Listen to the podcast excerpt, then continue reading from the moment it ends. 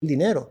Vos la estabas cagando en el peor momento. Exactamente, cagarla, ¿no? exactamente. Puta, como que la vida no es exactamente, suficientemente exactamente. difícil. Correcto. Tengo correcto. este mae que no está Correcto, exacto. sacando paso. Exactamente. Ya. correcto.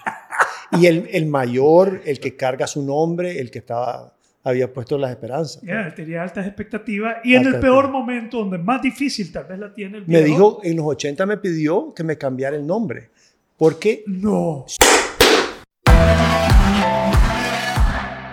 Sí, porque trata de salir del país y yo tengo tickets.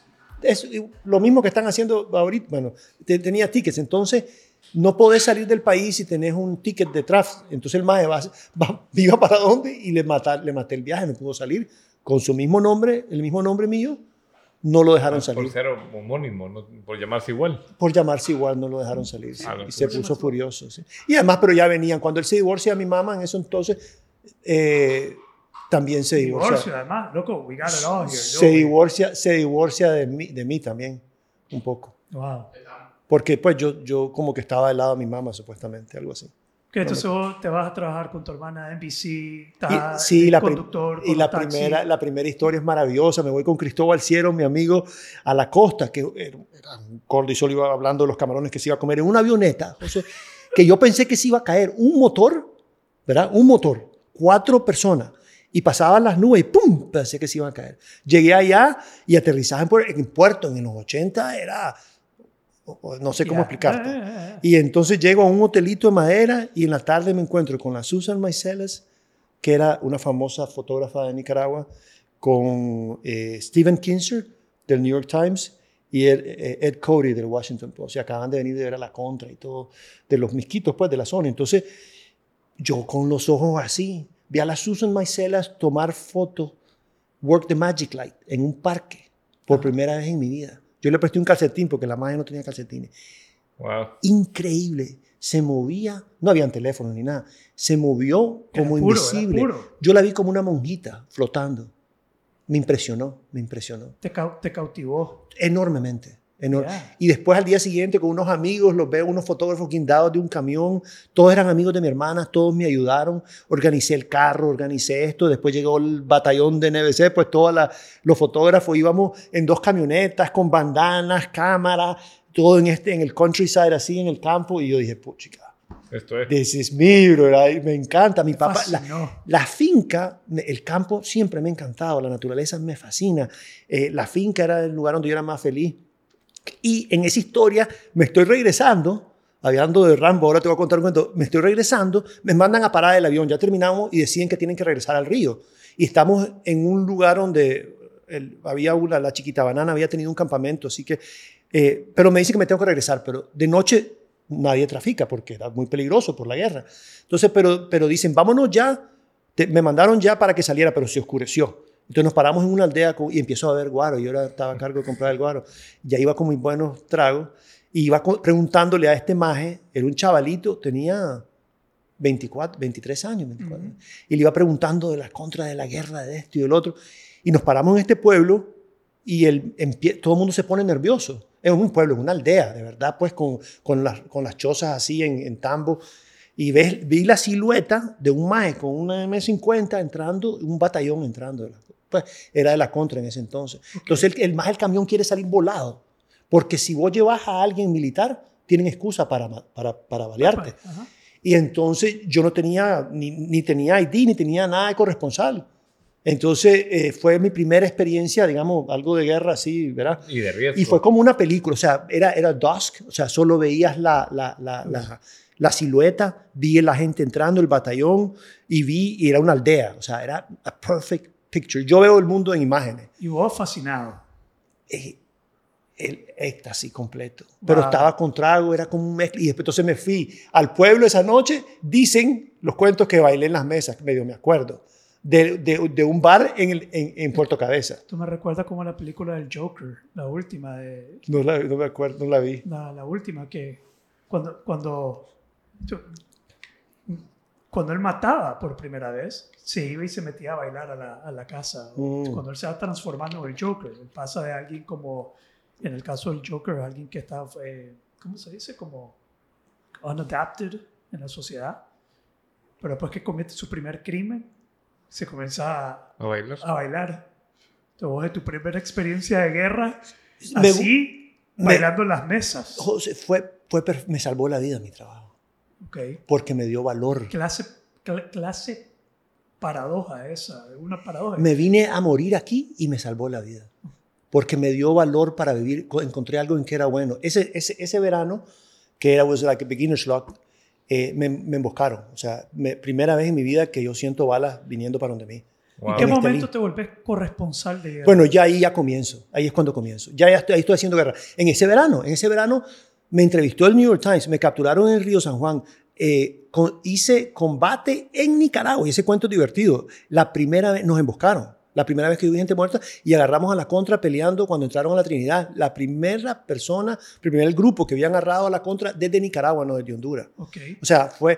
Y Y ese fue, this, pero vos todavía no estabas con cámara. no, yo, yo, no, no, yo no estaba, yo estaba, pasé de, de fixer a driver, que nadie quería drive conmigo, porque el driver en esta instancia es la persona más importante, es la que deja, te- tenés la vida de las otras personas, porque vos venís de otro país y no, no, venís gringos y no saben dónde moverse, no saben qué significa peligro, y nadie quería ir conmigo. Pero estos, del grupo. pero estos salvadoreños fueron conmigo y me enseñaron, y el más eran perros de guerra. Te eran- enseñaron a manejar. No, eh, mira, primero Espérate, que... Pero vinieron salvadoreños. Sí, es que los salvadoreños son. Acuérdate que en Salvador hay una guerra. Sí. Sí. Entonces, esto, estos majes que tienen experiencia, usualmente habían gringos, trajeron a estos majes y a mí me mandan con ellos. Entonces, yo voy de chofer. Vamos manejando como siempre íbamos, pues a buscar la historia. Por- y entonces, la contra había entrado a la Trinidad Estelí. Vimos unos eh, donde guardan maíz quemado y salió un camión con gente muerta. Fue la primera vez que yo miro un montón de gente muerta. Pues cuatro o cinco más, todo blanco, con, la, ¿verdad? con las tripas por fuera. Entonces los más dicen, vamos para adentro. Ouch.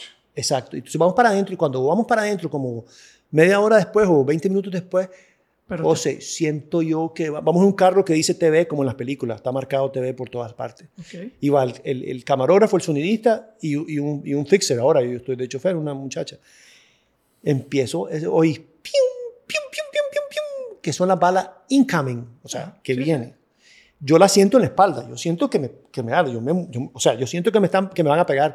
Le pegan a la llanta. Yo, me, yo voy manejando José, y yo me meto debajo del timón, yo me quiero esconder. El maje que va atrás, el solista, agarra el timón y lo, lo endereza. Nos íbamos a ir a un guindo. Ah, Y, y le, porque le pegan a la llanta porque el carro va así. Entonces, después el maje me dice, seguí, agarró el timón, el maje me, me aviva, me dice, agarra el timón, agarro el timón, nos vamos y nos parqueamos, y los majes agarran las cámaras y se van a filmar, y me dejan a mí cambiando una llanta. Ok. Yo estoy cambiando la llanta temblando, así, así. Y entonces, después me acuerdo como unos muñequitos que si les empieza otra vez la balacera, y oye, por, ahí, ch, ch, ch, pasaba por, lo- por las hojas de los árboles. Sí, lo yo le- está- exacto, entonces yo digo, si le pegan al, al tanque va a explotar, como en los muñequitos. Entonces yo me corrí y me voy a, a un muro que es piedra, y en el muro de piedra están los sandinistas, pues. Y me dicen que me van a llevar, que van a ocupar el carro para ambulancia, que yo no puedo andar en eso, y empiezan a amenazar, y digo, ah, no, yo me voy de aquí también. Entonces cambié la llanta. Cada vez que, que había una balacera, yo quería enterrarme, pues. No podía, entonces, pero la logré cambiar y salimos y después regresamos a Managua. El highest high, la droga más grande del mundo. No he estado en mi, o sea, there's no, high- no hay cosa más, más high que eso. having bullets fly at your face. No, nada, yo no dormí por tres días. Pero, pero ahí la- era- la- las balas quedaste en un encuentro cruzado o atacaron Sí. el carro. Emboscaron el carro, le pegaron a la llanta. Después hice lo que no se hace nunca en una guerra, que es cruzar entre dos. Vos estás con uno, estás con el otro. Pero como yo no me quería quedar, yo dije, a la vez que me voy, saqué una banderita blanca y me regresé. Y recogí a mis amigos y nos fuimos. Fue como... Y fue la primera vez que vi combate. Ahora, vos buscás combate 10 mil veces y lo encontrás dos, tres veces. O sea, no, no- siempre llegás como los opilotes después que ya pasó todo. O antes. Como estar surfeando. Exactamente. Yesterday was great. Ay, que, que practica surf también. Sí, exacto. Ok, entonces pasás a ser conductor. No, después pasé, exacto, después de conductor ya me aceptan como conductor y paso a ser fixer, que era traductor y me, me, me especializo en el campo, no en la oficina. Quieren que me quede en la oficina, pero a mí me gusta andar en el campo, me especializo en la guerra, porque era una guerra, exacto, era una guerra. Tenías que tener gente que fuera a cubrir la guerra. Entonces, hago, hago, habían chavalos que eran jefes de los Bliss y entonces me hago amigo de ellos y me voy a vivir con dos majes eh, dos fotógrafos, pues, que son, eran, eran relativamente famosos, ¿verdad? Eh, y, y los vivíamos los tres en una, tres solteros en un caserón en Managua, ¿verdad? En tiempos de guerra, fue que fue, fue- pero aprendí mucho de ellos. Ellos me enseñaron cómo cubrir la guerra, cómo hacer amistades. Ahora, ya estamos hablando de la guerra del gobierno con los contras. Eh, ya- eh, sí, ya pasó la guerra con Somoza. Sí, la- exacto, correcto, correcto, sí, el- sí. El gobierno con los contras. Sí, el- sí, sí, sí. El gobierno sandinista, más sí. Esporádico, más. No, era, muy, era en la montaña, no era en la ciudad. Sí. Esa es la diferencia. Era más. Era difícil de cubrir, tenías que ir a la montaña Y encontrarlo. y buscarlo, sí, ir días con ellos y todo, y ahí eso es lo que yo hacía. Yo, Ahora, mi, oye, mi teoría, yo salía de Managua, dormía en Matagalpa y salía de Matagalpa en la madrugada a correr. Ahora, Sí. ¿tu rol aquí en Nicaragua terminó siendo solo fixer? O No, pasé, ya- me volví elemental porque era una guerra y tenías que tener imágenes de guerra. Noso- yo hice por primera vez en la historia los helicópteros rusos eh, bombardeando, pues, y hicimos una historia bien bonita. Entonces, entonces ya me volví un storyteller. Yo, los, los productores venían, hacía preguntas, entrevistaba, ya yo los equipos los llevaba y los hacía. Yo me iba, hermano, cuando terminó, cuando vence la Violeta, a mí me, tenía la, la bendición de trabajar con súper buenos camarógrafos. Nos dejaron solos, sin productor. Nosotros fuimos los primeros en agarrar a los chavalos dejando el arma. Y los de la contra. no, los, san- los sandinistas. Ya diciendo, pues, ganó la Violeta, ya no hay más guerra, pues. Y los chavalos yéndose a la casa. La- el The Day Off, el New York Times me entrevistó, o sea, hice, tuve oportunidad de ver la historia de Nicaragua, de estar, eh, y fue, fue maravilloso. Y terminó tu guerra. No, Pues terminó tu guerra aquí en Nicaragua. no. ¿Cómo que no? Yo estoy, yo estoy hablando, y termina la guerra, termina tu, tu rol como Ah, corresponsal. correcto, termina sí, sí. Pero estaba pensando en mi guerra personal porque No, estaba yo sé que tu consumiendo. guerra personal sigue hasta el día de hoy. Estoy literalmente Porque estaba consumiendo. tu primera guerra que vos, que vos participaste. No, vos ahí pasa algo súper interesante que yo digo, ah, yo, aquí viene y con la pregunta que vos haces. Yo quería ser camarógrafo porque yo pensaba que tenía buen... pues, eso es lo que quería hacer, eso es el de top. No, yo quería ser un camarógrafo respetado y la imagen que tenía eran las películas de Beirut, pues los máximos eran los de Beirut, ¿verdad? Y hay gente que ya venía de Beirut aquí en Nicaragua, pues, ¿verdad? Entonces, eso es lo que yo quería hacer. Pero me pasé y querían que manejara la oficina. Yo dije, no, yo quiero estar en el campo. Yo quiero estar con los equipos. Entonces empecé a hacer el sonido para después hacer cámara. Nunca pasé a hacer cámara. Aquí en Nicaragua. Never. Ok. Me quedé haciendo sonido, pero mi role en los equipos, porque es un equipo, en camarógrafo, sonidista, porque habían dos máquinas, no estaba en uno en ese entonces, productor, editor, y yo era, me volví parte, lo lindo era contar la historia, y los productores y los camarógrafos me buscaban a mí, porque mi, mi cosa no era hacer sonido. Eh, sonido era algo técnico, yo ni sabía, no, y por eso es que lo dejé de hacer, porque no, I'm not, I'm not a technician Ya. pero, al- me pero tenía relaciones con la gente, lograban que me dejaban pasar a la zona de guerra, encontraba historia, decía, vámonos por aquí, sigamos este hilo, me gusta, contemos la historia por aquí, Ya. hacía entrevistas, eh, veía historias, o sea, eso es lo que me gustaba. a mí. Sería como un director, entonces, como un... como Storyteller, digamos, un como productor, pro- productor, era, era un asistente de productor básicamente para todo. Y veía con los camarógrafos que trabajaba bien, mira, le digo, hagamos esto, hagamos esto. Y los, que, lo- lo- los, mis amigos, si no les gustaba la idea, no me, no me la, no me la, no me la aceptaban, pero muchos cogían las ideas y no solo querían trabajar conmigo por eso. Ya, era parte creativo. Exactamente, Ya. correcto. Entonces, aquí termina. ¿Y Pero cuál yo es tu siguiente? consigo irme, consigo que me muevan. O sea, cuando, si Ya. vos sos- estas compañías, si tienen a alguien que hace algo bueno en un lugar, no, ¿para qué lo vas a mover? Ahora, hay, una, hay un libro que se llama All My War, How I Miss It So, que es de un corresponsal de guerra. Te voy a contar una Bosnia. cosa. Sí, es- o- eh, mucha gente que vivió aquí Ajá. eh, no pudo. Y hay War Addicts. Es que es difícil. Es súper difícil para un soldado, para un corresponsal de guerra. Vivís, Y después transicionar a la vida normal. es dificilísimo. Entonces, you, porque- get picked up. El high es ir detrás de la guerra, es como ir a pescar, me Ah, imagino ama- yo. me muero mañana. Ujú. So might as well get fucked up today. O sea, hey. Mm, sí. Entonces era party hard, era perfecta. Work, la cara ahorita. work, Ajá. Ah, work hard, party hard. It was perfect for me. Work hard, Perfect. party hard. Pero el, el party hard no Y me dejó hacer cama. con ganas porque casi te morís el día de hoy. Ex- y no, puedes morir mañana. exactamente. So, fuck it, exactamente. Yeah. Perfect. Damn, beautiful. Perfect y, todos tenían ese mismo mindset. No. Mucho hay de eso. Era permitido, sí. Era como, era como, eh, man, it was the 80s, pues, ¿verdad? Sí, pero por ejemplo, de- de- del team que andaba, ¿cuántos eran así highs que, que andaban en esa onda? Eh, bueno, varios. Varios. varios, varios. ¿Porcentaje? ¿Tal vez la mitad? O... Sí, tal vez un poquito más. Este más en Bosnia, cuando se le terminaban los trabajos, se iba a Inglaterra y pasa- pasaba deprimido y adicto a la heroína. Sí, Y exacto, y, cuando, sí. y cuando se iba a la guerra, Sí. no necesitaba heroína. Yo tenía amigos que no, que no, no, sí, correcto. Yeah. Sí, sí. Yo conseguí, volviendo a eso, yo conseguí que me movieran ok. y me, me fui a Panamá. Yeah. Y Panamá, psh, llegué a Panamá, solo te digo, está next to Colombia, ¿verdad? Y entonces, pues me recibió un amigo con un cojoyo así. De la, Tenemos guerra de- y coca. Sí, ¿sabes? No.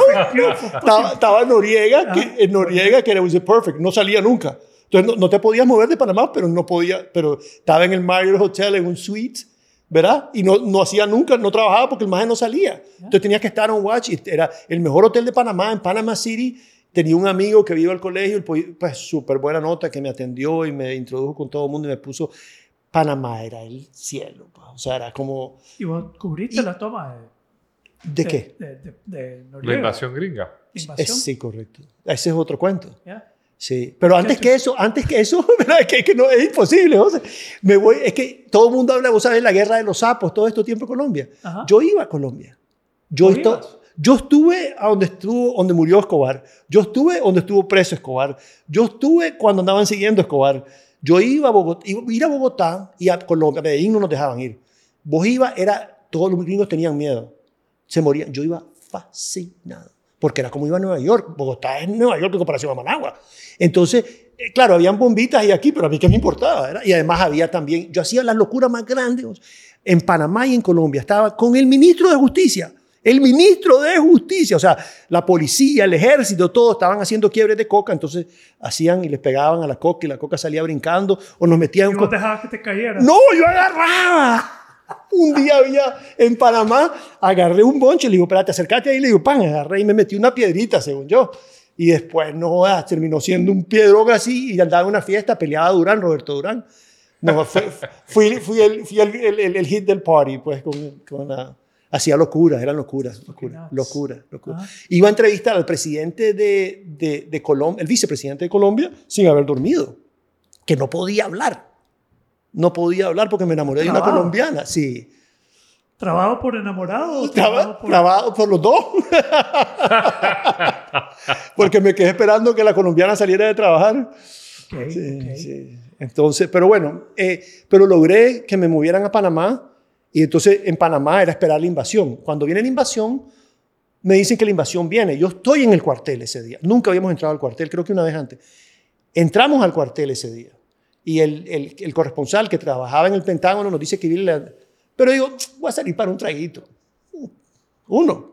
Salgo al traguito, un amigo me encuentra, dos traguitos, me, me encontró, me da un par de pases Vos estabas tomado a la hora de la, de la espérate, invasión. espérate. Y entonces estoy trabadísimo, entonces ya estoy yo en mi punto, está everybody. Había este curso que se llama Rock Café, creo, el bar de moda, y yo miro un montón de bulla, una, ¿cómo se llama? Conmoción. Y yo, ¿qué pasa? Y mi viper sonaba, eran los tiempos de los viper, no había celular.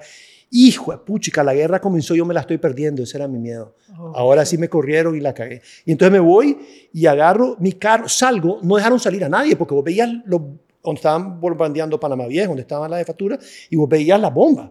Y yo logro, yo no, no, yo, yo, yo sal- volé arriba de la gente y me dejaron salir. Agarro mi carro temblando, no hay nadie en la calle. Llego así y llego al, al Marriott, donde nos quedábamos, donde estaba la oficina, y me está esperando una RPG-7, que es un lanzagranadas, y dos AK, y como cuatro más en un AK, me agarran del pelo, me sacan, dejé el carro prendido, me tiran al suelo. pelo. Correcto, buena observación. Eso estaba pensando. Eso dije yo. ah, todo menos el pelo, dice. Todo menos, llévense el carro, pero el pelo no, porque eran cuatro mechas. Entonces, eh, Entonces, pues ahí comienza ya un ordeal como una película. Ustedes han sido capturados, hemos sido invadidos, somos las Fuerzas Especiales Panameñas, nosotros protegimos a los americanos. Yo, me- I was relieved, pues estaba como aliviado que no estaban los corresponsales, pues que, que no me había perdido la guerra, pues que estaban ahí presos, ¿verdad? También. Entonces, sí, ese era mi Sí, miedo. todos Por lo menos están presos Pero también. Pero está preso el jefe. Sí, es- pero es, es- El jefe está preso. porque ¿qué es lo, es, que- es que es importante eso, ¿sabes por qué? Porque mi miedo no era, me decía, ¿qué te pasa si te matan? Nada, era más miedo perder el trabajo, porque era, mi trabajo era quien yo era. Ya. Eso me dio valor. Es lo único que había encontrado que era bueno, porque yo no tenía valor, porque había fracasado. No sé, Ya, ya, dime, ya. oye. Ah. Entonces, Vos Eh. en la guerra como corresponsal es como este más en Roma. Ah, bueno, hay un pequeño, hay un pequeño, hay un pequeño, se me saltó una cosa. Aquí en Nicaragua ya había ido a rehab antes de ir a Panamá. Ok. La primera vez, pedía, en un momento de flaqueza pedí ayuda. Un momento, aquí en los 80. no, fui a los Estados Unidos, llamé a mi jefe, la NBC, y le dije que una amiga me dijo que, que, que, que, que tenía un problema, una jefa me dijo que, que me ayudó mucho, que tenía un problema y, y yo acepté un, un día que calculé mal, porque calculabas todo, todo era calcular un poquito de esto, un poquito de lo otro, ¿verdad? Un día me metí una, una, una digo yo que me metieron, pues perfectamente, me acuerdo la fiesta donde estaba, o la- era, un, era un, de- un almuerzo, un bautizo, no me acuerdo qué. Total, la cosa es que choqué el carro y no me acordaba de nada y... Ok. Entonces, en un momento de flaqueza pedí ayuda. Y Alejandro, eh, que estoy dando su anonimidad, ya era que no debiera. Bueno, no sabemos quién es.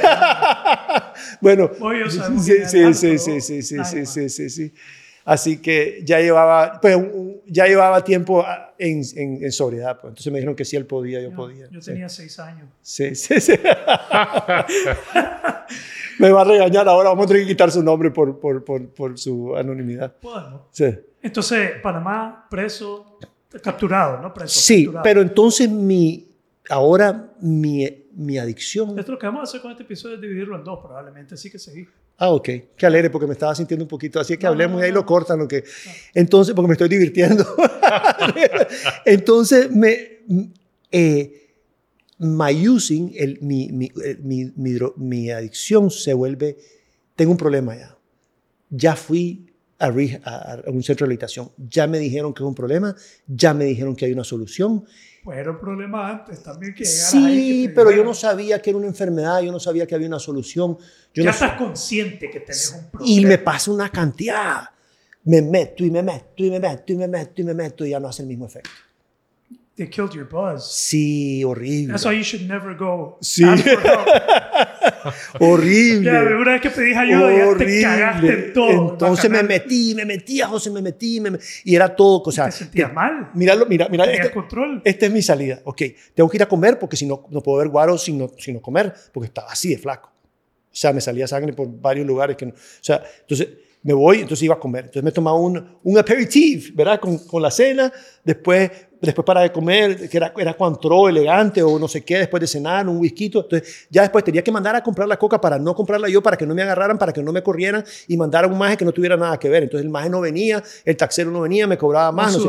Yo, yo no tomando trago, pero ya estoy desesperadito que venga. Ya llega, me tomo, un- me tomo un par pases. Ahora nos vamos al bar, nos vamos al bar, ya son las 12. Entonces en el bar otro par de traguitos, otro par de pases para entonarme. Yo estoy listo, ya son las 2 de la mañana, yo estoy perfecto, vamos a bailar, vamos a salir con la chaval y todo. Pam, prenden las luces y ya todo el mundo se va a su casa.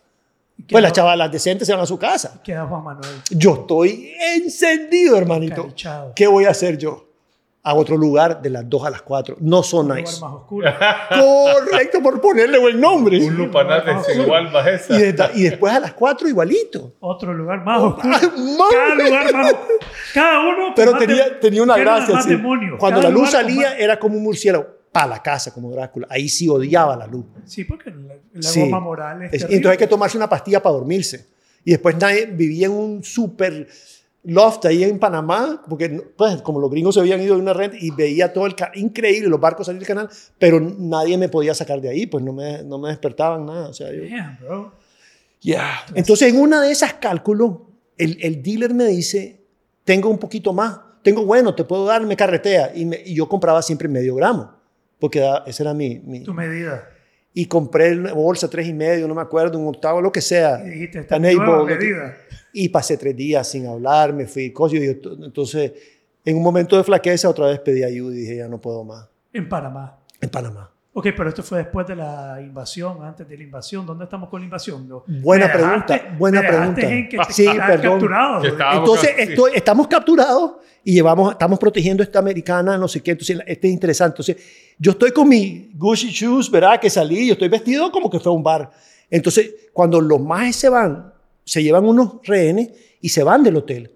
Y yo miro que en CNN, ya CNN está comenzando, salen unas tomas. Yo digo, ah, no, ni mierda, yo salgo a filmar. Entonces salí a filmar con mis Gucci shoes, ¿verdad? En Panamá Viejo y salían las balas bim bim y los pobres gringuitos eh, pues aterrizando ahí.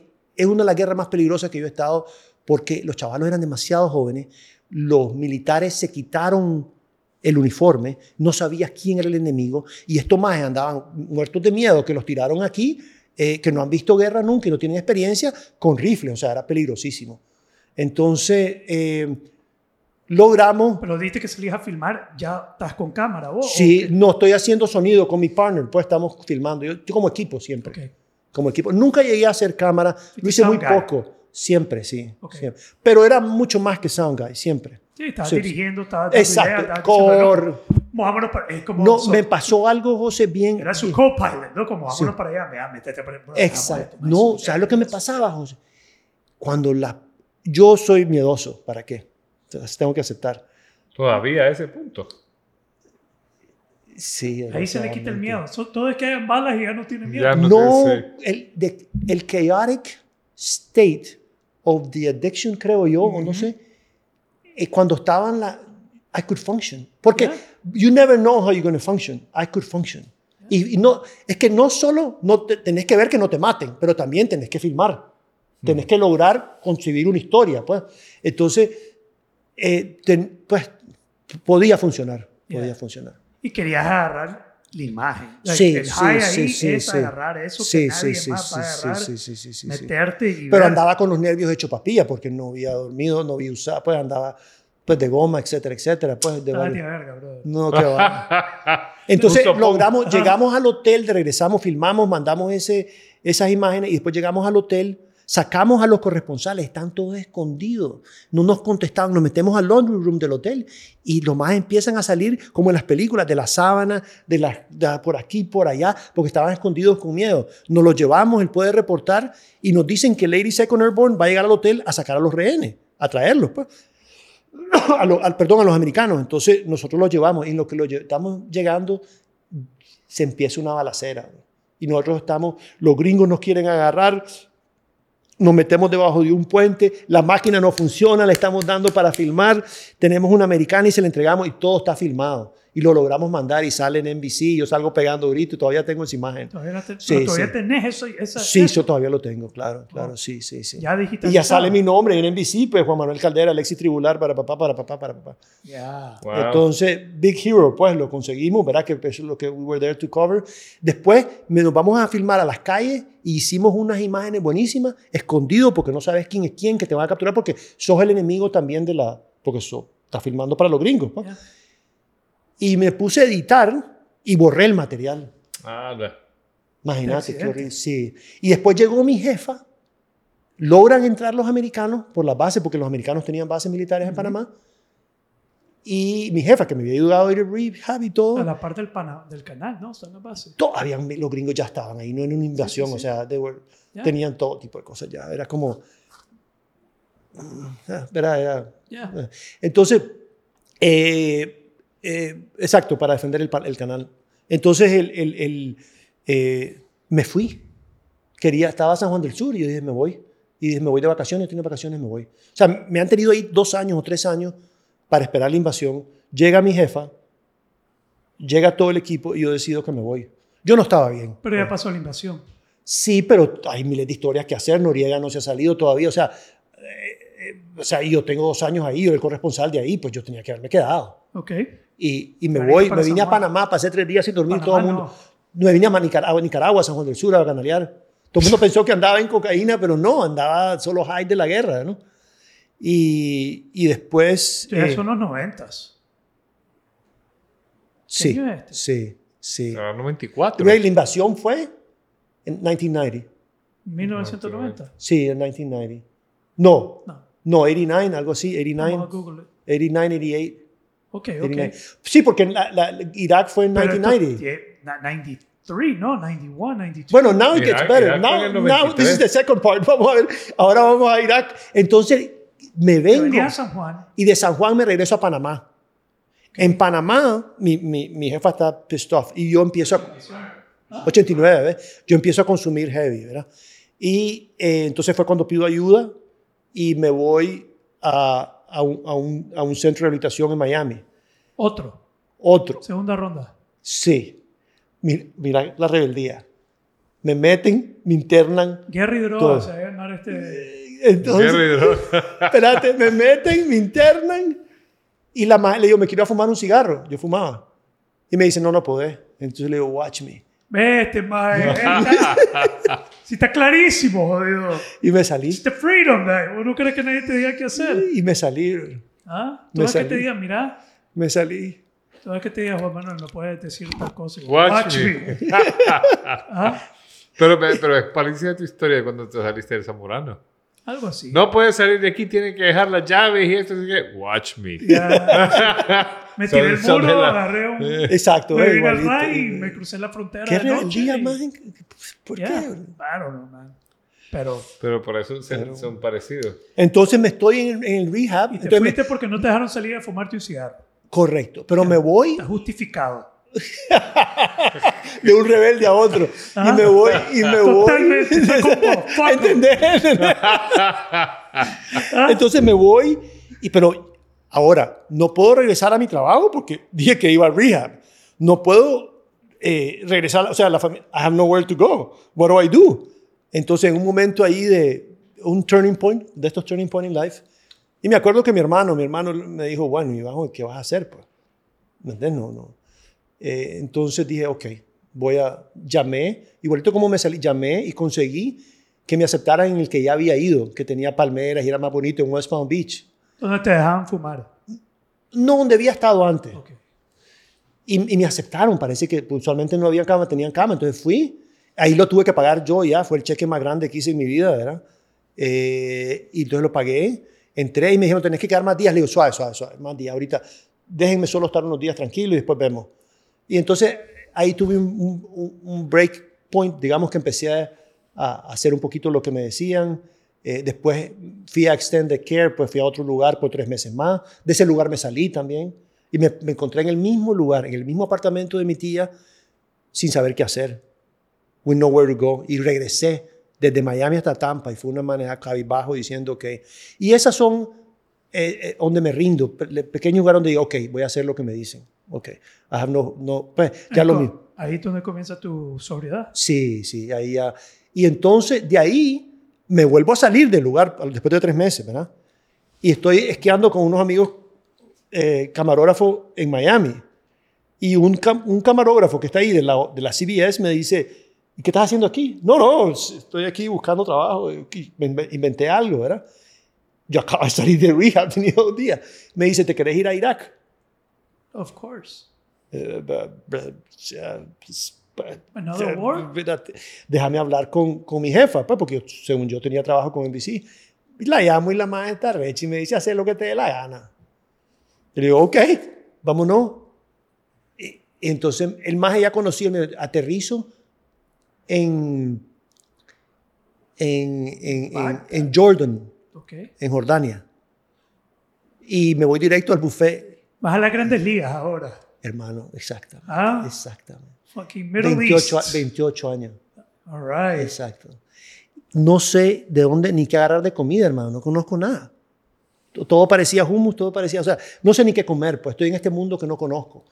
Estoy en Jordania, empezamos a entrar y vamos a. Empezó a entrar a, a, a- Bagdad. En- 52 periodistas del mundo había, 52 de todo el mundo, todo el mundo quería estar ahí.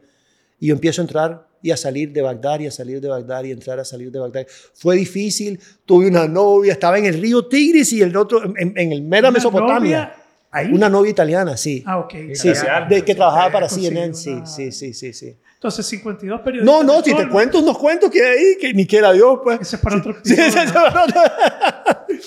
ir a comprar, bueno, lo puedo contar, yo creo que no hay nada malo, pues, porque es prohibido ir a comprar un condón en, en, en- ¿se puede contar esto? Sí, no, hombre, si es tu historia, cabrón.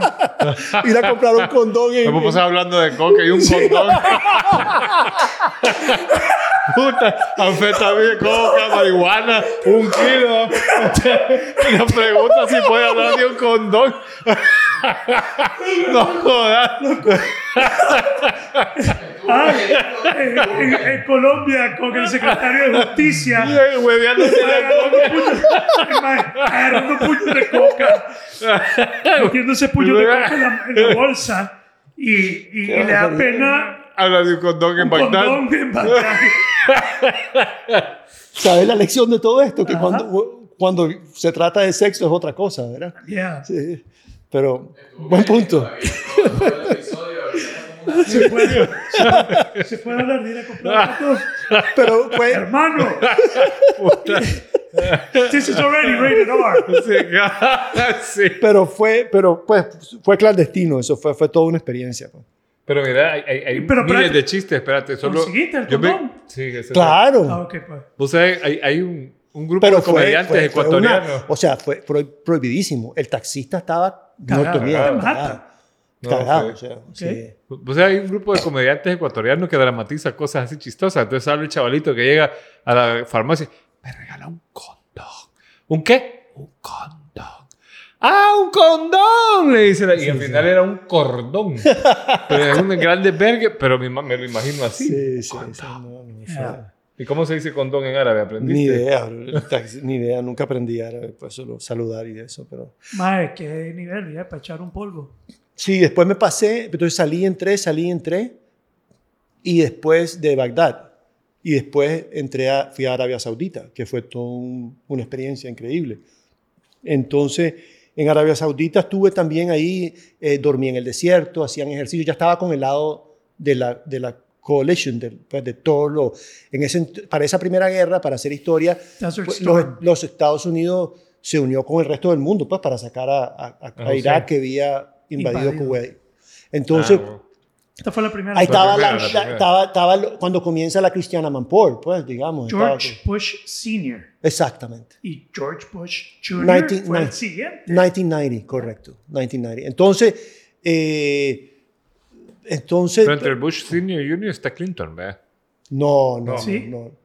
Entre senior, Junior Ju- Senior, Senior tuvo un Clinton. periodo nada Ah, más. ok. y Después después, Clinton y después Ju- Junior. Sí, Y el Junior sí tuvo dos periodos. Sí. Todos Right. ellos tuvieron dos periodos. Ok, yo creo que el Bush Senior, ¿no? Pero bueno. Bush Senior estoy casi seguro que tuvo dos periodos. Yo creo que no. ¿Vos crees que no? Puede Sí. ser, puedo estar equivocado, pero yo sé que, Sí. que Obama sí y Senior sí. Ah. Ok. Perdón, Junior. Ok. ¿Dónde estábamos? Saudi- Eh, Arabia Saudita. Ahora, ah, entonces ahí fue interesante, digamos, eh, eh, creo que creo que fui a una reunión de yo. Ah, bueno, yo voy. La, historia va. I'm going from rehab to Baghdad. Pues, that's the Yeah. name of the book, ¿verdad? Eventually. Ok. Entonces, From rehab to Baghdad. from rehab to Baghdad, sí. Entonces, porque salí de rehab. En rehab te piden que cojas al suave, que tomes Oh, no. Well, lo- zero lo to less, 100. less stressful job in the world. Yeah. Ah, ok. Yo no, yo Yo- voy al the most stressful world. Que no, Pero ya sobre. más estrés que esperar que te bombardeen, que caigan bombas, pues, pues no hay, ¿verdad? Entonces eso era así. Entonces, el, entonces ya en Arabia Saudita, pues fui a una reunión a- a- ahí y, y me acuerdo que habían majes, ahí no puedes tomar, no venden alcohol. Entonces los, ilegal. todos eran una, los, los extranjeros todos ve- viven en una zona, una zona rosa, zona verde, no me acuerdo. Pero lo divertido era que habían majes que salían a Kuwait, cruzaban la frontera, bebían guaro y se regresaban. O sea, cruzaban fronteras para... Para ver. Sí, y me regalaron una medalla, tengo la medalla todavía ahí. Ahí Entonces, de, de Arabia Saudita. tengo una medalla con un camello que me dieron en una reunión ahí. De sí. Alcohólicos Anónimos. Sí, sí, ¿Sobriedad? sí, sí, sí. ¿Todavía la tenés? Wow. Sí, sí, sí, sí, ¿De sí, sí, sí, sí, sí. Ya, Sí. desde ya no volviste a consumir. Ya no, Ok. ya no. Pero creo que lo marcó mi experiencia que viene ahorita, ¿verdad? Que es la que, eventualmente yo ya dije, miren, yo ya hice invasión, yo ya hice Nicaragua, todos los periodistas querían andar en el desierto y querían ir, porque a la hora que comienza la guerra yo solo estaba haciendo preparaciones. Yo ya había ido al desierto, ya había dormido con andar, querían que te fuera embedded, le llamaban, que te fueras con un batallón y que te quedaras ahí. A mí déjenme en el hotel. Todo el mundo cree que yo soy aventurero porque he andado en todas estas cosas. Yo quiero hotel, mi cama, mi conflex en la mañana, lo que sea. pues. Y un Sí, no necesariamente, pero... mira dónde está la mente, mira, mira, mira. mira. Pues ya, ya, ya está sobrio ahora. Sí, Mi sí, sí. italiana, mi desayuno. Entonces, bueno, siempre hay, pues, eh, ¿verdad? Sí, sí, pero fue, fue bonito. Entonces, ya, pero ya comienzo a ver, empieza a salir Bob Simon, que fue con el que yo salí, y empiezo a ver cómo hay sus incidentes de guerra, en sus imágenes, ya me empieza a picar un poquito la, la, la, la, la gana. Y salimos un día y me dicen, vas a salir. Y bueno, aquí me puedo regresar un poquito. Porque, ¿cómo? porque, porque permiso. Sí, ok. ok, Pues, aquí- no, porque, porque lo que pasa es que aquí comienza una serie de casualidades. Yo termino mi, como dicen, tour de guerra, ¿verdad? Que, y no ha comenzado la guerra, sino que son las preparaciones en diciembre. Entonces yo me vengo a Miami. Resulta que yo tenía visa para entrar. Entonces uno de los más de los sonidistas que está con la CBS eh, en, en, en diciembre, enero, decide que le da miedo, que no le pague el seguro, yo qué sé, pero se va. Entonces solo habían cuatro personas en el mundo, y la guerra va a comenzar, que tenían visa. Dos no podían ir y estaba entre dos. Y me preguntaron a mí. Yo le pregunté a mi mamá, le pregunté a mi tía, yo no sabía si ir y tenía esta duda. Y tu mamá te dijo, anda. Tu tía y tu mamá te dijeron, anda, anda, hijo, anda a la guerra. Me peleé con mi mamá. Ok. Me peleé con Y eso es importante. Entonces, no me acuerdo qué me dijo mi tía. Creo que mi tía dijo que sí, pero, pero cuando me voy, mira lo que hago. Me voy y digo que sí. Agarro y primero cuatro más en todo el mundo con visa, ¿verdad? De- de- Después me voy y agarro y me voy a Washington. Me dicen que me espere porque me van a sacar la visa. Estoy en un hotel, me acuerdo que habían artistas de cine, no sé por qué, y todo en Washington, en ese hotel elegantísimo. En vez de quedarme ahí, agarro y me voy a sacar la visa yo. Me voy a Nueva York porque había no me acuerdo que, no, me voy a sacar la visa, la saco antes, agarro un shuttle, en vez de irme, eh, en vez de esperarme un, un avión de los militares, yo me acelero dos o tres días antes y me voy a Nueva York y agarro un vuelo. Pero cuando yo voy corriendo a sacar la visa y después corriendo a coger el avión, el shuttle que me va de, Washington a Nueva York, yo dejo de correr y digo, ¿qué estoy haciendo? Estoy loco, ¿por qué voy a correr? Entonces camino al avión. El avión abre la puerta, era un avión chiquito, y me esperan y me monto. Después llego a Nueva York y estoy en el aeropuerto de Nueva York y no hay nadie. No, pues esto es casi guerra ya, ¿verdad? Y entonces no hay nadie. Y estoy, voy a volar Saudi Air, mucho menos, no había nadie. Y estoy en el aeropuerto y llamé a, mi- a Alex y le digo, tengo un, I have a bad feeling about eso. Tengo un mal sentimiento. Tenía miedo. Me, no, me sentía raro. Y Y hay, no hay alcohol, no hay coca, no hay nada para No, yo ya no estoy tomando. Por eso mismo. Antes tomabas para no pensar. No, esto fue Ahora estás serio. No, no, no, no. Esto fue, esto ¿Qué? fue premonition. Esto fue algo. Premonition. Algo, no sé cómo llamarle, no sé cómo. Ay, yo sentí algo. feeling. Yo sentí algo, sí. Ok. Y eso es importante cuando ocurrir la guerra, y eso es importante. Intuition, digamos. Ok. Intuition, tal vez. En el avión, iba en primera clase, había dos pisos y todo eso. Entonces yo me acosté a dormir porque no había nadie. Y yo soñé con las balas en la espalda. Eh, llegué allá después. Ah, bueno, llego a Jeddah, Jeddah, que es la capital, y están 120 periodistas que no pueden entrar porque ya cerraron todos los vuelos, porque la guerra va a comenzar supuestamente. Ok. Negocian, no sé cómo, y un, agarran un vuelo y es el último, dice. Y yo entro y soy el último a entrar en ese vuelo. Cuando entro a la CBS me aplauden, nunca me han aplaudido por nada, me aplaudieron ahí, era por entrar, y me mandaron a dormir, que durmiera, que viniera en la mañana a trabajar. Esa noche comienza la, yo me levanto y no hay nadie en el hotel. Y es lo mismo que me pasó en Panamá, que dijo, puta, me perdí la guerra otra guerra". vez, qué cagada, otra vez. Entonces, eh, salí corriendo para el hotel y me dijeron, no, no, anda a filmar, pues, hacer live shots. Y hice live shots, saqué todo el dinero, hice todo, pues, estaba, porque estaba como, estaba nervioso. Ya estás pues. en Bagdad, ya estás. Estoy en Arabia Saudita de Ok. regreso, del lado americano, con los americanos, con el Coalition. Entonces, después, eventualmente, ahora regreso como estaba antes, ya comencé. Con Bob, ¿cómo se llama? Bob Simon. Bob Simon. Sí, y está cuando comienza la carrera de la Cristiana Manpower, y, ¿verdad? Entonces está hay, hay un montón de gente ahí y a todo el mundo se fue, los embeddeds, y entonces empezamos a salir a cubrir, pero ellos te tienen límites y no te dejan salir, pero nosotros empezamos a salir. Y ese comienza un viaje con ellos, Bob, Peter Bluff, Roberto Álvarez y yo.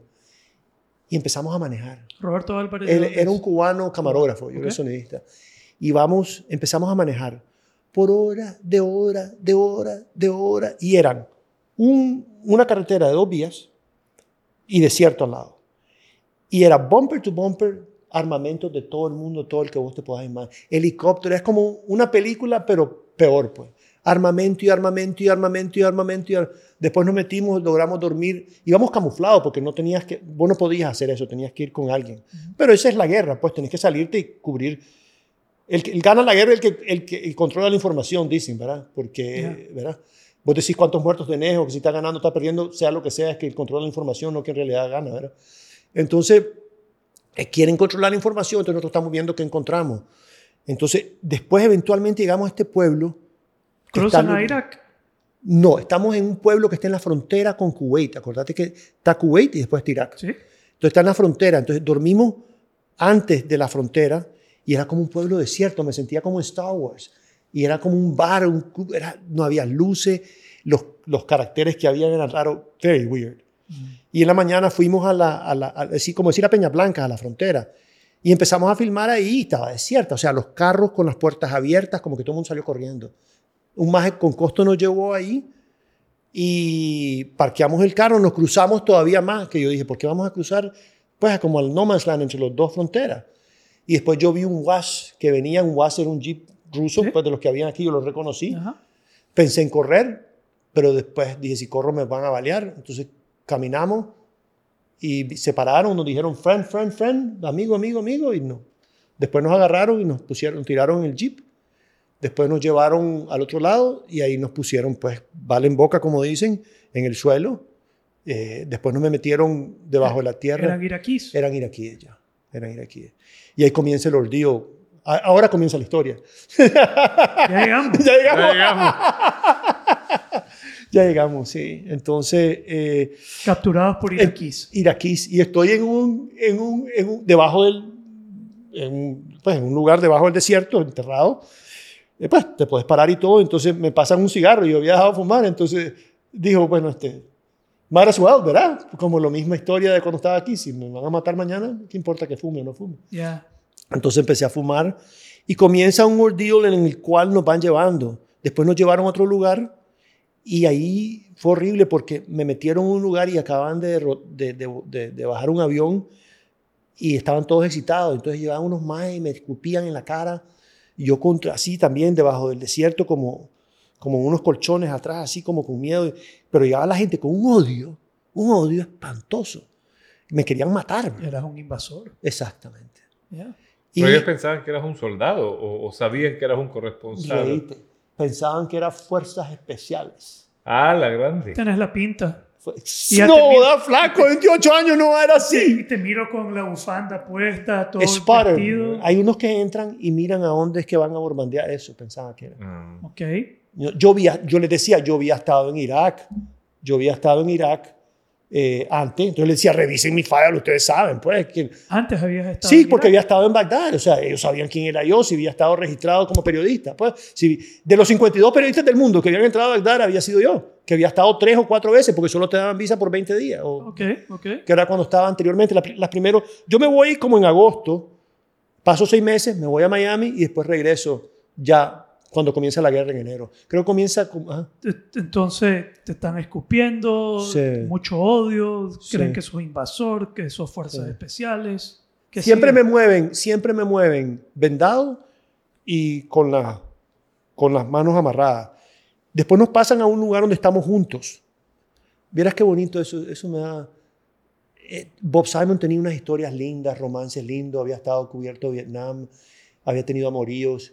Eh, Roberto pues tenía sus historias, Peter hablaba de su casa y todo. Yo no tenía nada que contar, Puta, No jodas y todo. La, la- ¿Eh? la- solo el bacanal.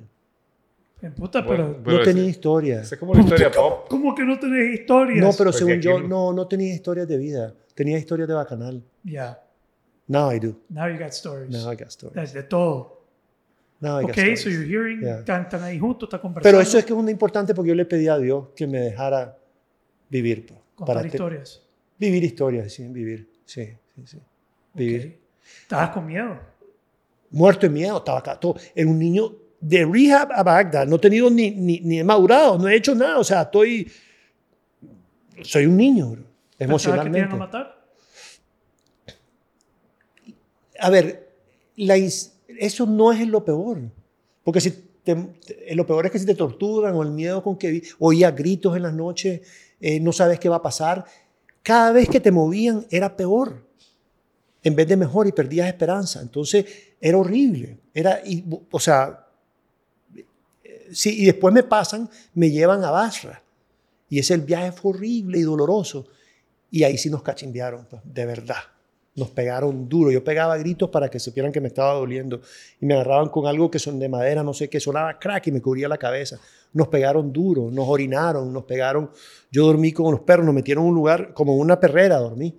Parado porque no sabía qué había al lado, ni, o sea, horrible, eso fue espantoso. Torturado. Totalmente. Y te pegaban a vos para que vos cantaras. Yo decía todo, si no tenía nada que ocultar. Eh, y me decían que cómo sabía de los armamentos, bueno, porque había estado en la guerra en Nicaragua, ¿verdad? Eh, entonces fue, fue dura esa noche, durísimo, una de las noches más duras de mi vida, pues, porque ¿Cuánto tiempo fue todo eso? es, Todo- toda tu captura, tu, eso lo inter- capturado? 40 días y 40 noches en el desierto, Wow. a pan y agua, durante, antes de Semana Santa. Wow. Ahora me doy cuenta. Now it's got meaning. Biblical. Biblical. Totally. Spiritual. Totally.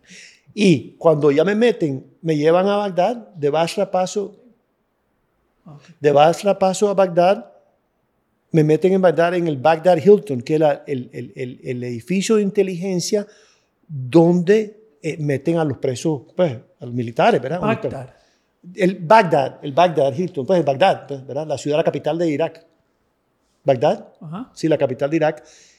Le dicen el Bagdad ¿Llegaste Hilton hasta como la- la... ¿Llegaste hasta la capital? Sí, sí, sí, sí, sí. Sí, sí. Y de ahí se escaparon.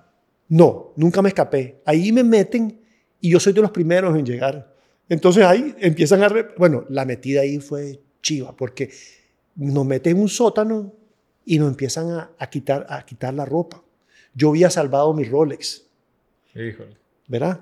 Y había salvado, entonces, o sea, ahí ya nos chequean como pues militarmente y me dan una pijama, pues una, una cosa con rayita y me dicen, yo no les quería dar, les doy el Rolex, pero no les quiero dar mi Social Security porque era mi residencia americana. me agarro un chavalito, un chiquito, un bajito, no un bajito, pero- y me puse un padrón así. No me apuntó, solo con... Me dijo, yo te recomiendo que nos dejes eso. Va a ser para tu propio bien. Hablaban inglés. Después de lo que uno, él hablaba inglés. Y pues ahí, me lo dijo de una forma que fue clarísima.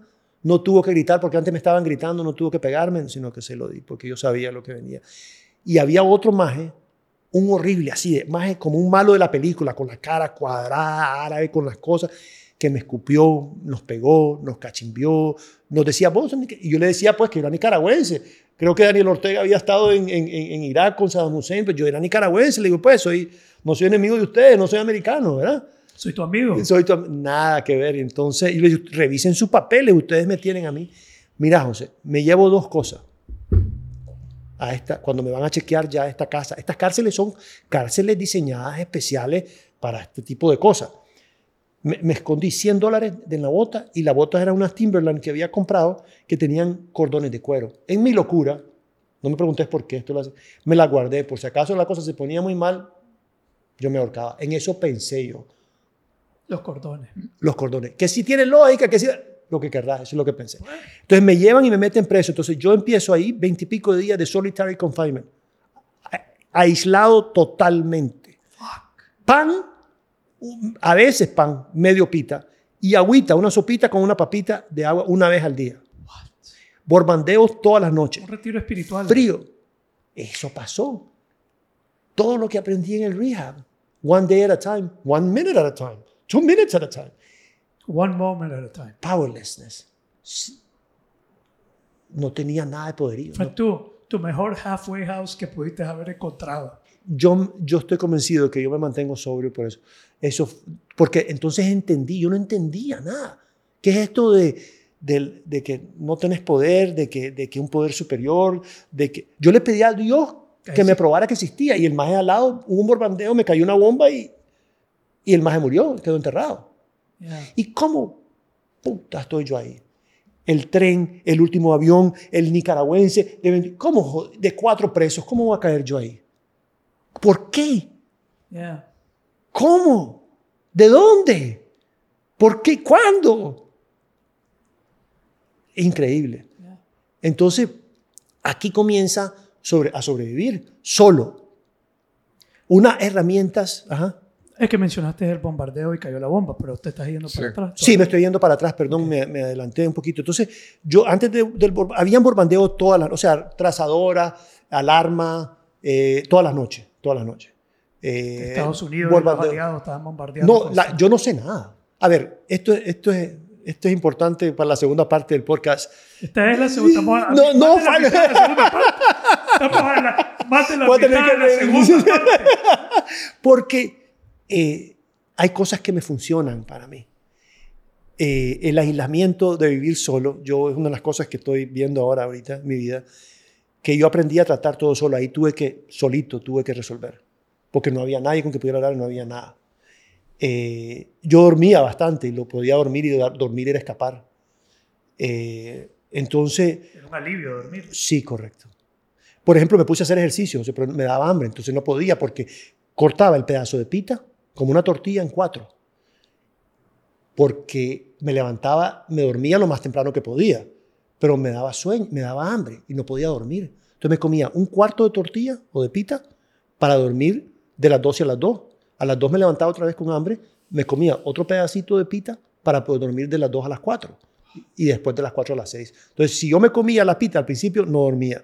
Entonces tenía que hacer eso para poder dormir. ¿Y la Después, sopita? mira, un día llegó una papita en la sopita y, era una, y a veces con colorcito de tomate, era así, pues, y te la llevaban a diferentes. A vos te tienen que tener incomunicado, nada más. Dicen los israelitas, ¿verdad? Solo. In- sin, incomunicado, sin información y aislado, nada más. ¿Y what breaks first? La cabeza, no el cuerpo, la cabeza. Entonces yo comencé a hacer ejercicio, pero me daba hambre. No podía. Entonces empecé a caminar y a tomar viajes por todos los lugares que yo había estado y a comer. Pasaba comiendo por aquí, pasaba comiendo por allá. Ah, claro.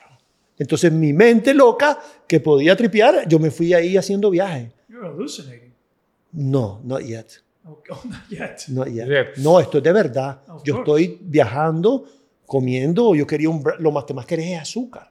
Me encanta el azúcar y yo, yo lo que más, de- lo que, what your body craves es sugar. Energy. Entonces, un día, por ejemplo, llegó, llegaban más y me escupían. Otro día, entonces supuestamente dicen los, cuentos normales es que a los 3, 4, 5, a los 6 meses comenzás a alucinar. Yo, dos semanas, tres semanas, no me acuerdo cuándo fue, tres semanas.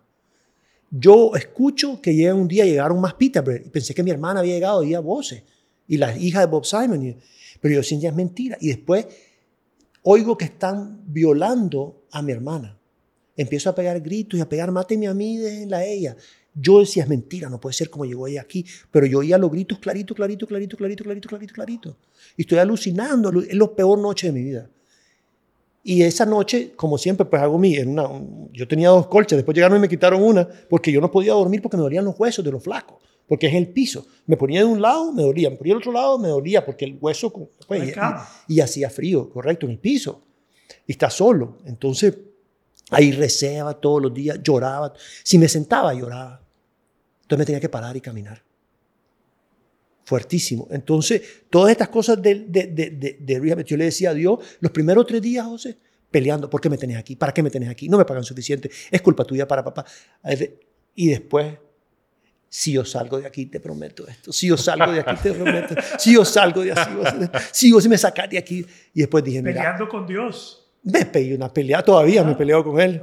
Sigo, y entonces digo, jodido, mucha, mucha paja soy esto, mejor solo no voy a tomar. Entonces hice esa promesa y que no. Nice. Bueno, y es Dios pues el que actuó definitivamente. Yo. Entonces, eh, esa noche, que estoy desesperado, alucinando, ya me voy a dormir y yo veo como los muñequitos, igualito como las balas, nada más que ahora son bombas. Y se mueve. Yo me acuerdo, yo me tiro en la esquina, había una puerta de hierro enorme donde te pasaban la comida, entonces me tiro en la esquina y yo siento que me cae tres bombas, pam, pam, pam. Y el complejo. el complejo le pegan al edificio. yo me quito la tierra, siento el cemento en mi boca, de ladrillo. Mi pie está enterrado, tengo el tobillo enterrado, me lo saco, me paro, doy la vuelta y hay una montaña de este tamaño de, de, cemento. La celda mía se cayó la mitad. Yo veo el techo, yo veo el cielo. Se cayó y entonces yo salgo y estoy afuera libre en el, en el, en el, en el, en el, la- en el pasillo. Y todos los guardias, todos los guardias, todos los, pues, los, los- los- militares de ahí se fueron. Empiezo a abrir a todas la- las ventanitas y empiezo a hablar con mis compañeros. Le besaba la mano a uno y le decía, me escapo, me escapo, me escapo, me escapo. Me quiero. Y me dijo, no, cálmate, Juan Manuel. En un lugar que habla español me hubiera podido escapar, pero en un lugar árabe me hubieran matado. Yo me quería escapar. Y me dice, no. Y entonces me dice, no, no, Juan, tranquilo. Mira, la hija de Bob Simon vino. Sí, sí, Juan, me dice, tranquilo, calmate, el más es súper lindo, Peter Bluff, calmado. Después le, le hablo a los militares. Y aquí vas a ver una cosa interesante. Los militares británicos estaban preguntando cómo habían quedado los soccer games. O los que estaban presos. Sí. Los, gri- los gringos, que me perdonen todo, no es normal, es el, el British upper lip. No están acostumbrados a sentir. Mi, mi compañero británico dice que no lloró y no sintió miedo. Yo lloré diario. Él quedó un poquito más, tuvo pues repercusiones. Yo digo que, que, que no tanto, ¿verdad? Pero, pero Pero eran soldados entrenados. lo otro, no, estoy hablando, es correcto, los soldados entrenados. Pero la- lo que estoy culturalmente, la reacción de ellos era bien fría y de no experimentar sentimientos. La de los británicos me impresionó. Porque estaban viendo y les preguntamos, ¿van a haber bombardeos? Sí, seguro. ¿Y la guerra ya va a terminar? No, se acaba de comenzar. Nosotros desesperados porque quería que la guerra. Yo estoy libre. Le abro la... Hay un maje árabe que me dice dónde están las llaves y le abro y el maje supuestamente se quiso escapar. Yo le abrí para que se fuera. Y, pues, está oscuro, pero después los majes vienen a traer a la gente. Pero a mí me da miedo, mirad las locuras que uno piensa, que entren, me miren fuera y me baleen. Entonces yo me metí a una celda que estaba abierta. Y los majes me buscan y no me encuentran en mi celda. encerrar. Sí, exactamente, exactamente, exactamente. Ajá. Exacto. Y entonces, y me llevan, y entonces después nos llevan a un. Y entonces, el maje que más me había pegado, el maje que había sido peor, ahora me lleva cargado porque yo no puedo caminar porque tengo doblado el tobillo. Y vamos, esto es de viaje, una película, vamos en todo el edificio, todo desbaratado, me va bajando y me va ayudando hasta que salimos por las escaleras y todo. Y este maje, pues, de guerra con su AK, ¿verdad? Con su coso árabe. Y este maje ahora es mi amigo. El maje que era mi enemigo porque estamos en el mismo bote, ¿no? Me va sacando, yo soy el último en salir y siento el aire del, de el aire del, del el viento por primera vez. Cierto. En, en- en la ciudad, porque en la ciudad. Ajá. Y ¿Cómo siento ¿Cuánto el tiempo aire. tenías ahorita de estar? Ahí ya, ya estaba, ahí eran 40, no, todavía no tenía 40, tenía como, como tal vez 30 o de, de haber sido, sí, como 30 días tal vez. Entonces, el, el, el, am, Sentiste el viento por primera vez. sí, pero sentí como que estaba en el infierno, era oscuro, oscuro, oscuro, oscuro, oscuro, horrible, todo desbaratado, todo bandeado, espantoso. Yo me impresioné. Y allá un bus y unos, pues, unos majes caminando. Entonces nos metieron a todos en unos buses, los militares, los pilotos que habían sido derribados, militares británicos y americanos, tenían un orange jumpsuit, ¿verdad? Y nosotros teníamos pijama. Nos agarramos de las manos, no queríamos separar, porque la primera vez que estábamos juntos, habíamos estado solos. Lo peor es estar solo. Que vuelvo a lo de estar solo, que en la, en la segunda parte del podcast vamos a hablar de eso. el, el, eh, entonces, ahí un maje le pegaban, no nos dejan ver, nos cubren para que no quieren que los veamos y nos llevan y yo, yo, yo lograba ver y solo veía, lo único que estaba iluminado eran rótulos de Saddam Hussein riéndose a caballo en este, el otro. Y nos llevan a la cárcel más vieja y más grande del mundo, que fue construida por los Abu Dhabi, que fue construida por los británicos. Y nos meten separados en diferentes celdas, donde hay un, la celda está llena. O sea, hay 15 más en un cuartito como este, más pequeño. Y como en las películas, yo digo, ¿qué hago? ¿Y por dónde me, me tiraron así, ¡pam! Con una patada.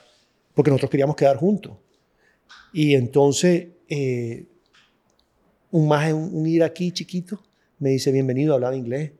Me dio un poquito de pan y me puso a dormir a la orilla del pan y a la orilla del orín. Un pequeño problema porque yo comía porque me daba hambre y no podía dormir. Entonces los otros se ponían bravos conmigo, pero como el iraquí manejaba el lugar, los cigarros y todo, manejaba, me- me- me- Rezaban el Corán lindo, maje cantaba el Corán al atardecer, bello. Y la resonancia de solo había una ventanita y nos llevaban un té, como una cosa, como una sopa, como alga, como de vaca, yo qué sé, y comíamos juntos. Y después nos fumábamos un cigarro. Y un sorbo de un cigarro era como que shh, toda la nicotina era fuertísima, era increíble. Y eso era, pues, y pasaba momentos sentados en que decía, no que si me voy a morir, ¿cuánto tiempo voy a estar aquí? ¿Y qué pasa si viene la guerra civil y empieza a matar a todo el mundo? El problema no es morirse, el problema es cuánto tiempo vas a pasar bajo estas condiciones. Incertidumbre. Exactamente. Yeah. Exactamente. El no saber cuánto tiempo vas a estar ahí. ¿Tú sabes que han hecho un estudio que meten a una gente y le dicen 100% garantizado que te vamos a electrocutar? Y al otro le dicen 50% seguro que te vamos a electrocutar.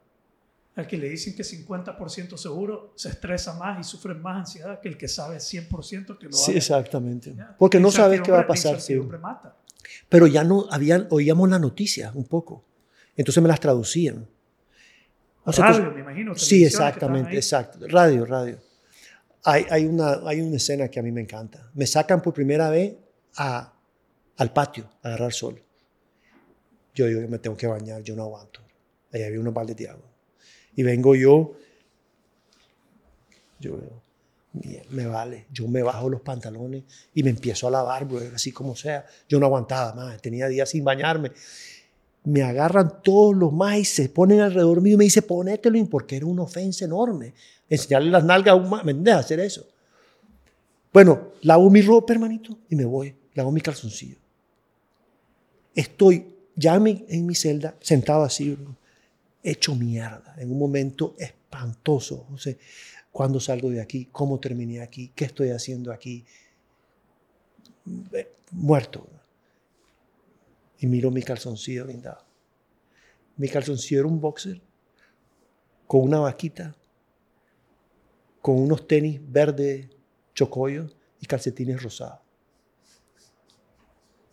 Y yo dije, ¿qué puta está haciendo ese calzoncillo aquí? O sea, ¿qué puta estoy haciendo? ¿Ya me entendés? Yeah, it was like a moment of realization. What, What the, the fuck am I doing here? No tiene lugar yo aquí. Ese calzoncillo no debería estar aquí. I wish I had. Pero, Ese calzoncillo debería estar colgado. pero está claro, o sea, O en la máquina lavadora. unos botines, unos botines high tops eh, verde chocollo con, con calcetines rosados. O sea, no. Yeah, looking crazy. Y después llegan como a los días y me dicen, Saddam says you go home en la noche.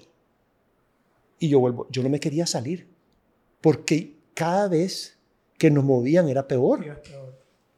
Entonces el, el, el Kuwaiti me dice, no, dale, anda. Ya estaba domado. loco, Sí, exacto. Ya. Sí, aquí me entonces- quedo, sí. No me muevan de aquí porque aquí. Porque es Estoy de, seguro. es de known, es lo que yo conozco. Es lo que nos pasa en la vida, el chanchito, que no queremos Sí, salir de nuestras mañas porque no sabemos lo que hay al otro lado. Yeah. Entonces, además, cada vez que me ha pasado ha sido una mala experiencia, ha sido peor. Aquí yo por lo menos tengo mi, mi, mi, mi, mi tecito pues, una vez al día, pues, ¿verdad? Entonces, eh, nos llevan a un lugar de seguridad, después me llevan al hotel y me ponen con el cubano. Yo le digo al cubano que hice la promesa de no tomar y me dice, ah, no, eso es que no toman los alcohólicos. No, joda, lo quería matar. Después alguien hice una entrevista y me había peleado. Cuando yo estaba preso, yo no quería morirme peleado otra cosa con mi mamá, porque me había peleado, te conté con mi mamá. Entonces lo único que hablaba yo, me entrevistaba pues en él, no, quiero a mi mamá, que la quiero mucho, quiero a mi mamá. Y la única historia, entonces fue muy mala entrevista, ¿verdad? Y, y después salí del hotel y me encontré con ¿Entrevista con quién? ¿Quién te entrevistó? la- porque ya estamos en el hotel, ya nos entregaron a la CBS. ah, ya. Perdóname si no te expliqué bien. Entonces, a You're ver, Going home. Saddam says you're going home. exacto. Te sacaron. Nos te entregaron. ocuparon, hay ciertas cosas que pasan en la guerra y en inventos. Nos ocuparon como tokens. ¿Qué pasa? Bush estaba borbandeando. Bush para de borbandear. Nosotros somos un... Ahí están, cálmense. No, entregamos a tanto. Esa- no, un, un pequeño, eh, como un, un pedacito Un de pan para que te calmes. Una Sí, negociación. Sí, exacto. Y nosotros dimos información de, los de, los de los pilotos que vimos. Entonces, cuando General Schwarzkopf ¿verdad? fue al, al desierto, fue con información que nosotros nos habían entrevistado. A mí me entrevistaron en Londres. Yo no di mucha información, pero los otros sí, pues, pero, pero yo no fui muy útil, creo yo. Pero, pero la idea era que O solo le hablabas a tu mamá. No, yo no me acordaba de mucho. Yo estaba, es que cuando me entrevistaron, los más llegaron de noche, creo que me habían dado alguna droga y, y- yo, yo estaba como foggy, estaba en los, eh, yo no, yo no, no pues, era, era, era, la, era, no era la, el MI6, lo que sean, eran, era, eran top notch, ¿verdad? Pero yo no les pude decir mucho. Yo estaba como, me habían dado algo, no sé qué era, pero yo no pude hablar mucho. Tal vez un antiansiolítico. Ah, sí, algo, exacto, correcto. Estaba en una clínica especial, pues, en Londres, ¿verdad? Pero, pero antes de eso, entonces, en el hotel, le cuento este más, me, me, me, abro y le cuento, pues, que tengo de una clínica que, quiero, y el más se burla de mí, fue horrible. Después, salgo del hotel, a Bob lo entrevistan, y yo, yo me voy a meter al carro, y me acuerdo que un nicaragüense estaba ahí y le dije un montón de cosas de locurita, que quiero ir a trabajar y no sé qué. Como que me perdí la cabeza un poquito, ¿verdad? Eh, y el maje me dijo, calmate, calmate, calmate. Todo lo conozco, se me olvida el nombre ahorita, muy, muy, todavía está aquí. Y después, pues nos llevan, nos llevan por carro a la, a la frontera con... Ah, nos dan un tour de Bagdad, donde estuvimos y, y, nosotros... ¿Qué tour y qué nada? Vámonos, no, y, y mira una cosa. Mi mamá, eh, por medio de un amigo, manda a averiguar qué pasó. Aquí hubieron, don Enrique Dreyfus mandó al PLO, a Yasser Arafat, tengo, lo, lo, lo, tengo guardado donde hacen las preguntas sobre, sobre qué pasa conmigo para averiguar dónde estaba porque yo estaba perdido. Un, eh, supuestamente un maje que vendía armas, le da información a alguien, le da información a alguien de seguridad y, le cuentan que yo estaba muerto porque el edificio donde yo estaba había sido bormandeado, que es verdad. Él le da la información correcta pero no, no, pues, no cuentan que, que, me habían podido sacar. Pero le cuentan que, que, pues, que lo más probable es que yo estaba muerto. O sea, a mi padre le dicen que yo estoy muerto, pues que lo más probable es que yo esté muerto. Mi mamá mantiene la fe de que yo estoy. Mantuvo un apartamento esperándome que yo saliera. Mamá tenía la fe que yo tuviera. Entonces yo salgo, digamos, en la frontera, venimos de camino, increíble las vistas, las escenas en las carreteras, cuando nos parábamos en medio camino. Llegamos a la frontera, Bob abraza a su familia, yo sentí fue un momento especial porque yo lo vi y no lo podía vivir, pero y no lo quería ver porque sentía que me le estaba robando el, momento a él. Después nos llegaron a Jordania, después, después eh, el helicóptero de la reina hasta Jordania, la capital, después a Londres, un avión privado, después ahí sí hay champán y todo, yo no tomo, después la clínica en Londres, raro, la entrevista, CBS nos entrevista y nos entrevista, las entrevistas son malísimas porque yo estoy nerviosísimo. Para mí amar en público era como tortura. Mm. Y solo le preguntaban a Bob y yo estoy leyendo todo y yo no puedo hablar y no me sentí rarísimo. Vieras que era too self-conscious y, y, y, estaba que... Estaba más cómodo detrás de la cámara. Totalmente. Y en esas circunstancias, y súper demasiado, pues me viera, no, no me fue muy bien. Yo pudiera haber explotado esto de una manera más pues ir a... Fui a Sábado Gigante, pues, de regañadienta, donde Don Francisco, imagínate. ¿Ah, sí? porque me Sí, yo no sabía que era el programa más visto del mundo en ese entonces. Y fue de regañadienta y casi me peleó con Don Francisco y con la que trabajaba con él. Estaba de mal humor yo porque yo no quería ir, pero me... Y fui a, fui a Nueva York y hice varios, varios viajes, pero ¿Y no, aprovechaste? Para nada. No, no, no, no estaba listo. No, no, no, no podía. wasn't the point casi me paro y empiezo a decir, hablar de la guerra cuando me tocaba hablar. No me dijeron que tenía que dar un speech, no me preparé en Nueva York. Y hubiera sido tal vez un poquito muy emocionante, pero es que la gente lo que quería decir es que están aquí celebrando la guerra, cuando todos sufrimos en la guerra, los dos lados, la mamá de los otros mueren, o sea, todos morimos y todos, o sea, las guerras son terribles, nadie gana. Aquí es horrible, es espantoso. O sea, que yo miraba a esta gente celebrando y hablando y yo decía, tan loco. O sea, no saben lo que es una guerra. Esto es sufrir. Sí, entonces, nunca, no, no, no, tenía yo la seguridad ni, la, ni, ni, había procesado para poder hablar. Nunca. Y, me daba mucho miedo hablar en público, muchísimo.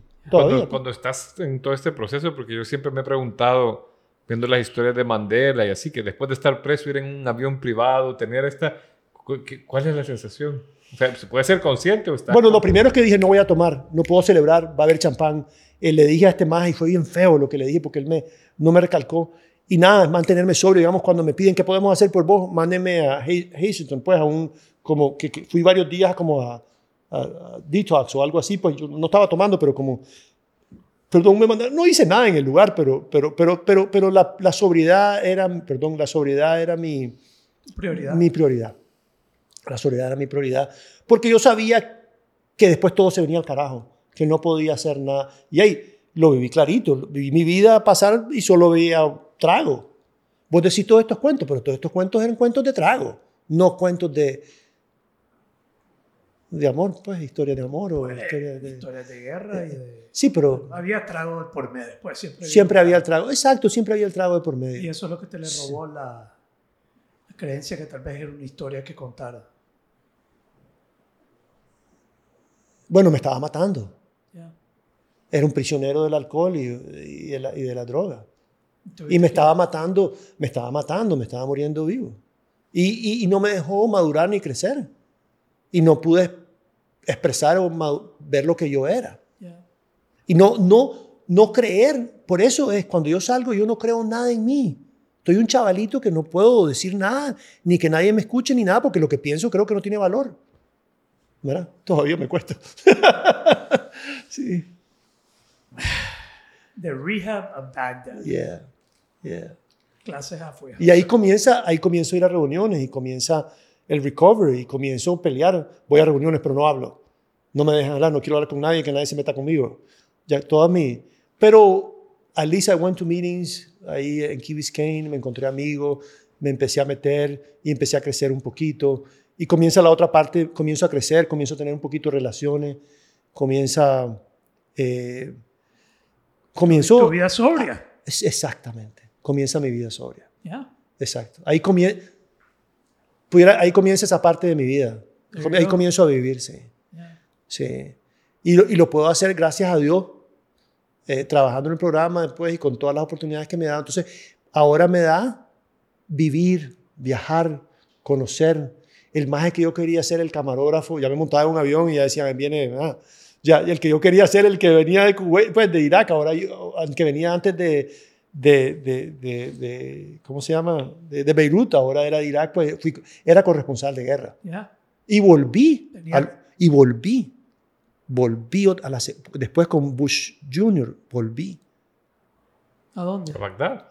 Sí, señor. ¿Cuándo? Wow. No a Bagdad, a, a- a- a Arabia Saudita, y volví, y entré a Kuwait, ¿En qué entré a? Irak por la frontera, ¿En qué año? como dos años después. Ok. Pero ya, ya, con jet, ya en jet privado, con Tom Broco, y parando, como viendo a los reyes pues, y a todas las cosas. Pero entré a Irak Ok. y veía, buscaba los edificios donde yo había estado.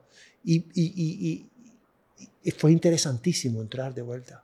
Nice. Para ¿No la te dio como Sí, me dio. eh, a veces pensaba que también algo, pero, pero, pero, pero, pero sí volví a ir. Volví a ir.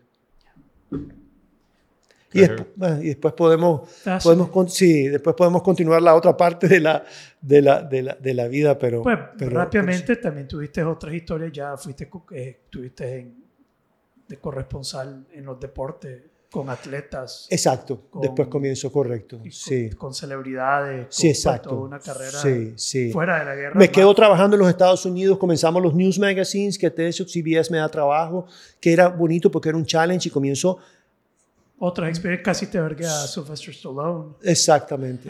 So, there you No, vos me dijiste una cosa dándote crédito a vos y a, y a tu, y a tu, a tu- al trabajo que haces en tu taller y todo. La última vez que estuve hace poco en el taller, que que me encantó, sí, me encantó, me, me gustó. Eh, hay, hay dos cosas, dos cosas que, que me quedaron bien claras que vos dijiste. Y la, y la- la una fue que si no trabajaste los traumas, estás listo. Yeah. You cannot breathe what you don't face. Y eso, eso, eso, eso es una cosa que estoy viviendo ahora y que estoy claro. Y los traumas vienen de la niñez. Yeah. Entonces, porque seguí, las cosas de la niñez te siguen haciendo, seguir reaccionando como un niño. Y te sigue siendo prisionero de esas reacciones. Eh, ¿verdad? Un poco frustrante, ¿verdad? Seguir haciendo eso. Eh, y lo otro es... la lo- segunda parte. la, la segunda, cuando me, bueno, meterme al hielo fue súper significativo porque me quería salir. Eh, y vos, pues, cuando te, vos, vos me, me hiciste coaching para que no me saliera y que ya me quedé y me pude tranquilizar, había un, un break. Eso me ayudó mucho porque tendo a crear drama, pues como que todo el fin del mundo y nada es el fin del mundo, ¿verdad? Eh, y, y- y- y ahora en, en esta etapa de mi vida como que he dejado estas herramientas atrás que me habían servido, de alguna forma las fui poniendo y ahora las estoy retomando. Y, y, y esa fue un, un- un- como un buen turning point. Y me dijiste, la otra me dijiste, pero así, nonchalantly, como, stop trying to achieve so much, me dijiste. Y me llegó. Y en- yo siempre he estado tratando de achieve para probarme que, que, que, Que valgo. que valgo. No jodas. Exacto. Imagínate, clase. Exactamente. Yeah, fuck it. Exacto. Entonces, eh, pues tenemos que valer por lo que, pues identificar quiénes somos, ser nosotros mismos, que es tan difícil. Sí. O sea, reconocer qué somos, quiénes somos Suficiente. y también cuáles son nuestros atributos y nuestros defectos. Pues y ahí pues un poquito, ¿verdad? Tenemos, no somos, pues no, no, no, no voy a ser como mi papá quiere que sea, ni como mi hermano quiere que sea, ni como mi hermana quiere que sea, ni como la, la, la sociedad quiere que sea, soy yo. Y ta- vivir tranquilo con ser vos y ser lo mejor que puedes ser es una batalla de toda la vida y no, no, no es fácil. Para mí, pues, por lo menos. Pues, Sí. y amo que lo estés diciendo desde este turning point en tu vida. Sí, exacto. All right, man. All right. That's it. I'm just beginning, baby. Oh, I should tell you about